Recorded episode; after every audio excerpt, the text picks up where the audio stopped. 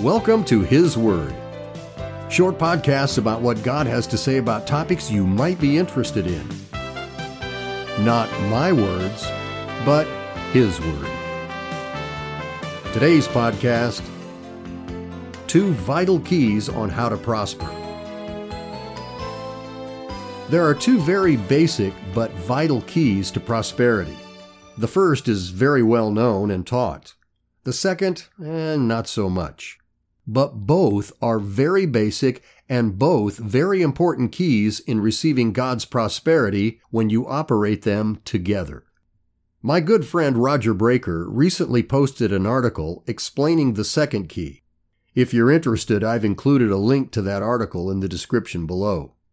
The first key is giving, which his word, the Bible, makes very plain in both the Old Testament and New Testament. As we give of our abundance, God promises that He will bless us back abundantly.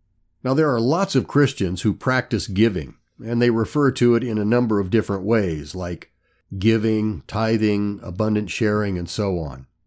And they're absolutely right to operate this great principle of prosperity. His word talks about how we should give.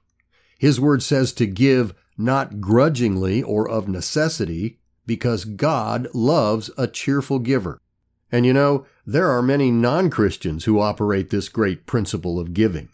The truth of the matter is, God's principles absolutely work whether one's a Christian or not.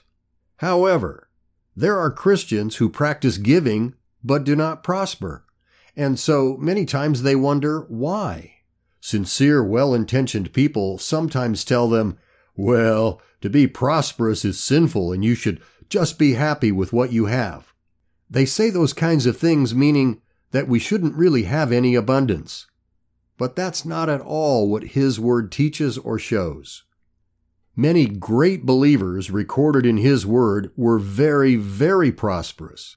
So those who try to propound that having abundance or prosperity is sinful ought to take a closer look into His Word. And so the first great principle to prosperity is giving.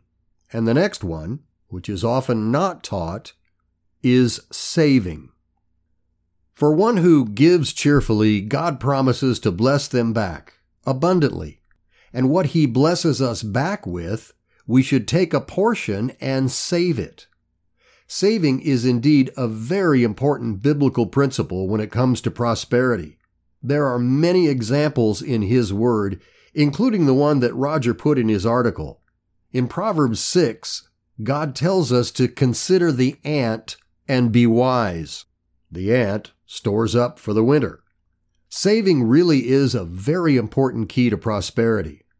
And it might be shocking to hear this, but if you're in debt, operate both giving as well as saving.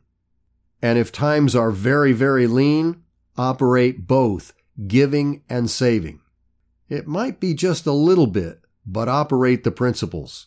If you do those two things faithfully, asking God to do what His Word says He will do, which is to prosper you, you will be absolutely astounded at what God will do for you.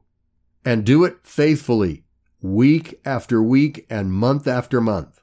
And remember, just as you give cheerfully, save cheerfully too. Thanks for listening. Subscribe, it's free and you'll never miss an episode. And if you think this podcast might be helpful to someone, share it with them. And you can find full length teachings, both audio and video, available at confidenceandjoy.com. Have a comment? Just use the contact tab on the homepage. Until next time, enjoy reading His Word. God bless you.